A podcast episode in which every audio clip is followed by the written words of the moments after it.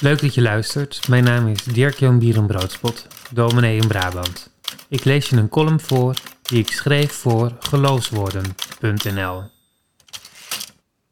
Mopper Maandag.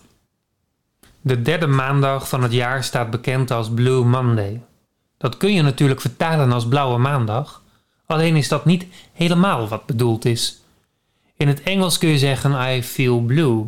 Je moet ongeveer een smurf zijn om dat te vertalen met ik voel me blauw. Beter is dus de vertaling deprimaandag. Al vind ik moppermaandag ook wel een mooie om in elk geval die ene smurf één keer per jaar tevreden te stellen.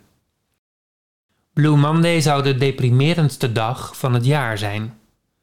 De eerste goede voornemens zijn gesneuveld, vakanties, feestdagen en zomerweer laten op zich wachten.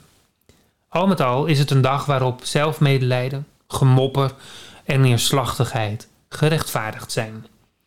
Het is de dag bij uitstek waarop niemand het je kwalijk neemt als je het glas half leeg noemt.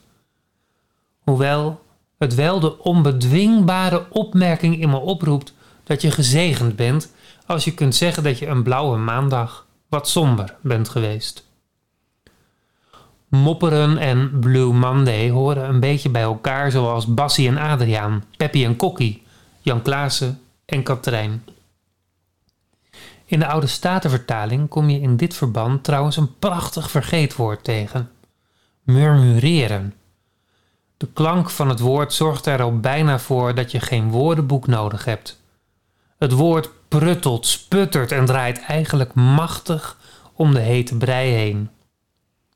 Het Hebreeuwse woord dat in de Statenvertaling met murmureren is vertaald, komt maar twaalf keer in de hele Bijbel voor. Het gemurmureer vormt hier een eenheid met het volk in de woestijn. Is er geen water? Gemurmureer. Is er geen eten? Gemurmureer. Ontbreekt het aan perspectief? Gemurmureer. Niet alleen Mozes krijgt er als leider van het volk geregeld de kriebels van, ook de God die het volk uit slavernij heeft bevrijd, heeft er een keer schoon genoeg van. Het gevolg is dat het volk veertig jaar lang in de woestijn zal blijven zwerven. Veel mensen interpreteren dit als een harteloze straf. Moet dat nu? Ja, dat is soms nodig.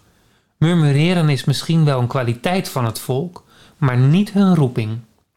Wie wil overleven als maatschappij in moeilijke omstandigheden, moet verantwoordelijkheid leren nemen. Wie alleen murmureert en moppert, verstaat zijn roeping niet. Veertig jaar woestijn is geen wraak. Het is een pedagogische interventie om te leren leven met verantwoordelijkheid. Vrijheid vraagt namelijk steeds om initiatief. Deze moppermaandag wil ik gebruiken om mijn eigen gemopper over lockdown, alle coronabeleid en ongemak te boven te komen. Wie doet er met me mee? Je luisterde naar een column die ik schreef voor geloofswoorden.nl. Vond je het de moeite waard? Deel het met anderen.